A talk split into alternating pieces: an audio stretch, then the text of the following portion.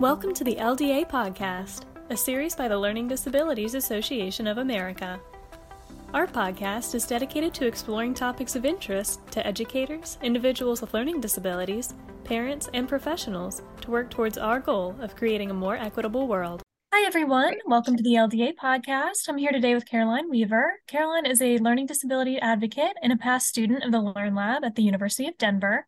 Uh, Caroline's also currently pursuing a Master's of Science in Education at the University of Pennsylvania and is working on a concentration in community action and social change. So, Caroline, thank you so much for being on the show with us today. Yeah, thank you so much for having me. I'm really excited. We're so glad to have you. So, to start off, would you be able to tell us about your own personal experience uh, in school with dyslexia and dyscalculia? Yeah, absolutely. So, as a kid with learning disabilities, I had kind of a really love hate relationship with school. Um, I really loved to learn, but I was also really scared of classrooms. Um, I had kind of this weird tension between seeing schooling as a place that had so much joy, but also as a place which had a lot of suffering.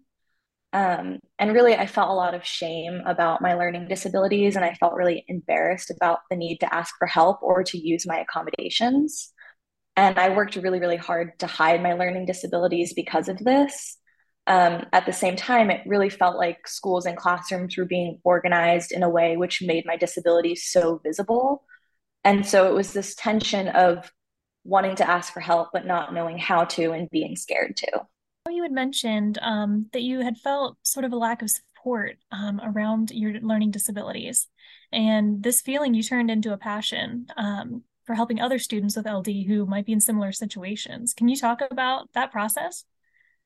Yeah, absolutely. So, as I mentioned, I felt really embarrassed to ask for help, but I also wasn't really given the tools or the language to ask for help and to advocate for myself until I taught myself how to. Um, and looking back, I had teachers who were probably just not that well informed about learning disabilities. Um, but some of the comments that they made to me and about me were really harmful because I cared so much about learning and I really loved school, but it was hard to be successful in school. And I just felt really misunderstood by schools and by teachers and didn't really understand myself either. Um, but I was also lucky that I had, you know, some teachers who were more sensitive and they really did want to help. And they would say things like, you know, let me know what you need or let me know how you learn best.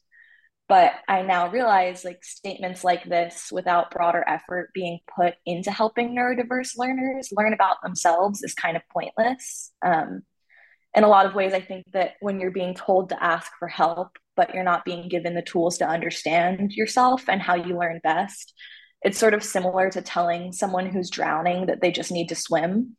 Like you would never just tell someone swim and assume that they know how to, but the school system does this to neurodiverse students. Um, and so all of that kind of just led to feeling really anxious and really angry. Um, I was angry at schools for not knowing or not trying to help me.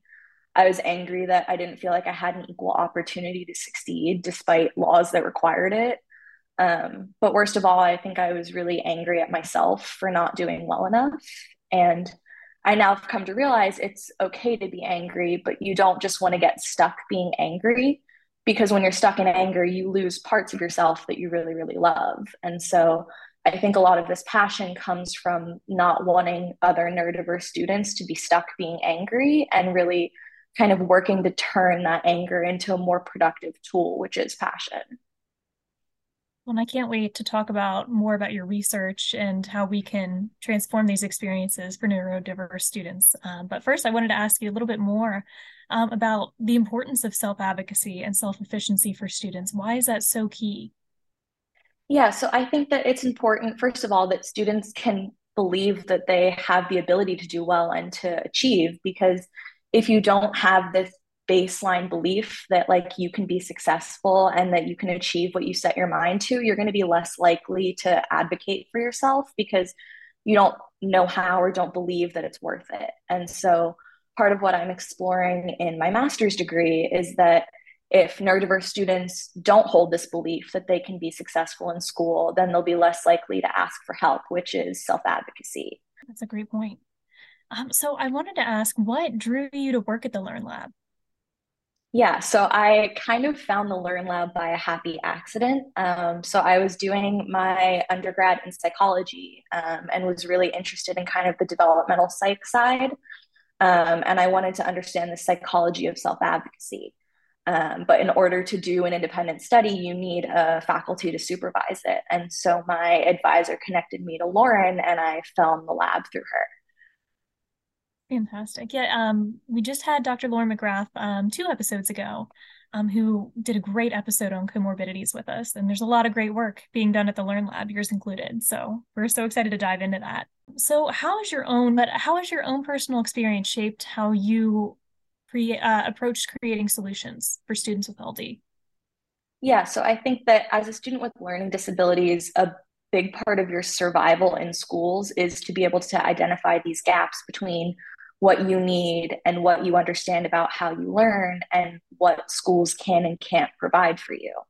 Um, and so, because of this, I learned at a really young age that the school system wasn't built to consider learners like me. And so, if I wanted to do well, I had to innovate and build solutions for myself.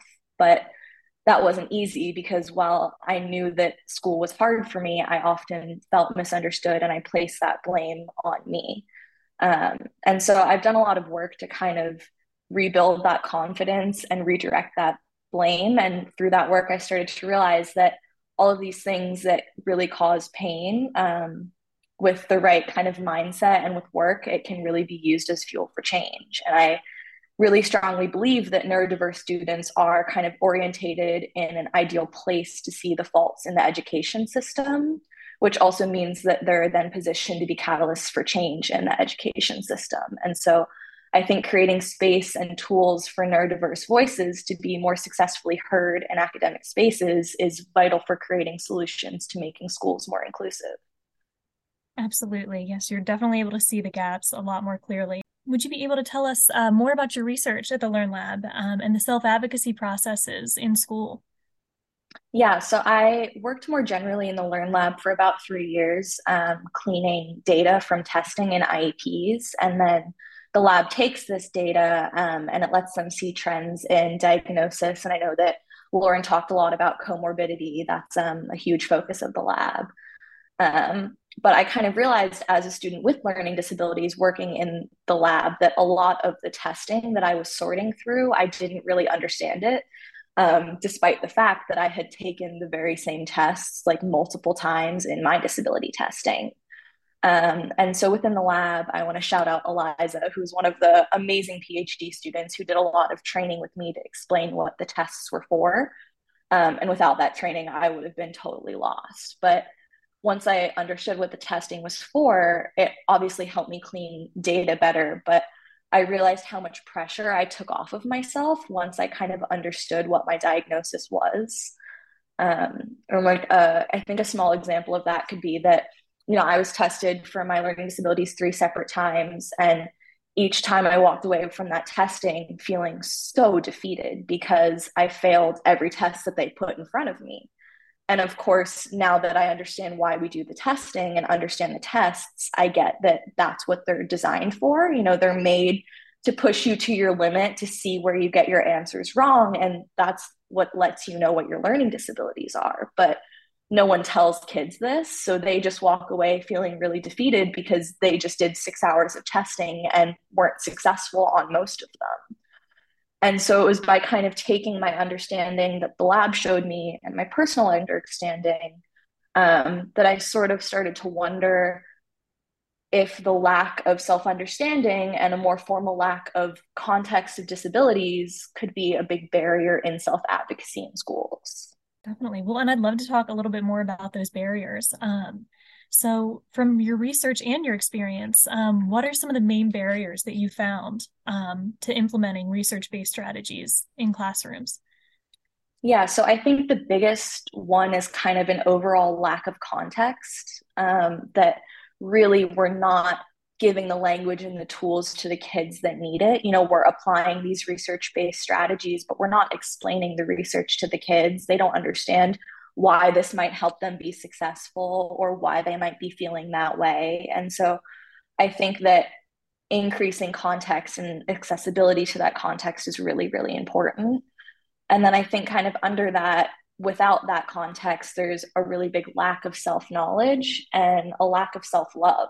Um, you know, if students don't feel like their learning matters or that their voice can make a difference in how they learn, they're not going to speak up. And that's not their fault. It's a wider system fault of not giving access to the type of research that could make a difference. Definitely. So, uh, through your research, were you able to identify any practical tools or strategies um, that could reduce some of this harm uh, that neurodiverse learners often experience in classrooms? Yeah, so I absolutely think that providing context is like my number one biggest takeaway. Um, I think that if you can increase context and understanding of how learning disabilities affect neurodiverse learners, as well as providing context to why the structure of the US education system might not consider them. Um, it can really increase self efficacy and improve self esteem. And those together kind of help foster self love. You know, I don't think it's any one person's fault that harm is happening for neurodiverse learners, but it's most certainly not the fault of those students themselves, though those students kind of shoulder that blame. Um, and that doesn't help with self efficacy or self advocacy. Um, and then another thing that I think is really important is creating pathways to see vulnerability as strength. Um, I think, at least from my experience, I worked so hard to hide my identity, and I hid a lot of the harm that I experienced in classrooms because of it. And so I think by seeing vulnerability as a strength and as sort of a tool for creating change and healing, um, a lot of that process can kind of be worked around. Um, and then I guess in terms of more formal tools, that's what I'm really hoping that my capstone website can help produce. Um, I'm kind of building it to be a toolbox in and of itself. And so um, within the website, I'm kind of creating what I'm calling the radical little dictionary. Um, and it takes the terms like comorbidities and accessibility and learning disabilities, and it really breaks those terms down into accessible language so that if a student reads it, they're not just reading comorbidities, they're understanding what that means. And once they understand it, it gives them the language to use that tool down the line. Um, and then another thing that I think is super important is, you know, even though I'm at Penn and I'm doing a master's thesis, um, I'm really writing for students and writing with accessible language in mind. Um, I think that a lot of times academics kind of solely speak to the academic community, and that's okay. And there's definitely space for that. But I think that we're kind of lacking accessibility in those areas that are researching learning disabilities, but the students themselves don't understand that research. Um, so, how can we work to um, encourage this self knowledge in neurodiverse students? How can we sort of guide them? Yeah, so I think that there's kind of this missing link between self efficacy and self advocacy. Um, and that really is context. So if we improve access and connections to all of the wonderful people in the field, you know, like Dr. McGrath, like the people that work for the LDA, like so many nonprofit organizations that already exist, improving students' access to those resources, I think will help students feel more supported and more connected to the community um, and will work, you know, less hard to hide their identity and might even feel more proud to know that there are people that care and that they're not alone in these feelings. Um, and I think that that work needs to be done by those who work directly with neurodiverse students. Um, they need to be working to create these spaces for students to learn about themselves, about how they learn, and have ways to understand all of the amazing research and people that are already working so hard in this field. Definitely. So, how can other neurodiverse learners use their lived experience to inspire change like you did? If they want to become advocates, if they want to do research of their own, what advice would you have for them? Yeah, I think that the biggest one is to kind of trust yourself um, and trust that the experiences that you've experienced are valid and that nothing happens in a vacuum. So, there's a good chance that if you're feeling this way, someone else is feeling that way too um, and kind of you can build community from those feelings instead of working so hard to be ashamed of them and hide those feelings. Um, I think a lot of that comes from learning about yourself, learning how you learn, not being afraid to ask questions. and also kind of a belief that change is not only possible, but it's necessary. Um, that by you standing up for yourself, you're also helping every other student that's going to come after you. Um, and I think a lot of that is also kind of looping back to that belief in yourself. You know, I'm not sitting here believing that I have every answer, but I do think that my experiences and the knowledge that I took away from them are valid and that other people have experienced it too. And so if I'm vulnerable and I trust myself, I'm hoping that in the long term that kind of produces change. Definitely. I love that answer. That was great. Thank you. So, what are your um, plans for the future? I know you mentioned your capstone website, which is going to be a great um, area for resources. What do you hope to do in the future? Yeah, absolutely. So I hope to continue to work in disability studies and education advocacy.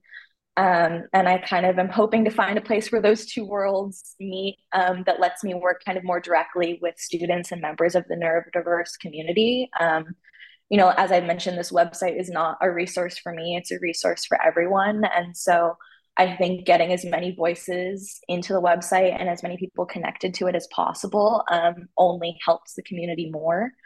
Um, and then down the line, I'm also considering um, going back and getting my master's in social work um, to kind of work more directly with student and disability support services, um, but from a kind of trauma informed care and community building perspective instead of a education research perspective well, that sounds great and i wish you all the luck uh, in your future endeavors um, so where uh, can people go to learn more about your research and your work is there um, a place that we can link to yeah, absolutely. So the website is still under construction. Um, I have another year of my degree left. Um, but it is live. So I can share the link with it to you. Um, and maybe you could just put it in the details of the episode or something. Um, Absolutely. And then listeners can bookmark it and return to it in a year from now when it's live. Um, there is also an email in there if people want to reach out um, that's dedicated to the website. So great. Yeah, well, we definitely want to stay on top of that because I think it's going to be a great resource. So um, Caroline, is there anything else that maybe you wanted to add that maybe I haven't asked uh, for us to end on? Um, yeah, I think I just want to extend a major thank you to you. Um, I think that it's so wonderful to create space to highlight people's voices that are working in the field. Um, and also to have pathways to that information that isn't just reading um, and bringing in kind of a multimedia perspective is so important in the disability studies world. Um, so I just think it's so incredible that this is the work that you're doing. Thank you so much. And we're so glad to have you on the podcast. Yeah, thank you for having me. It's been wonderful.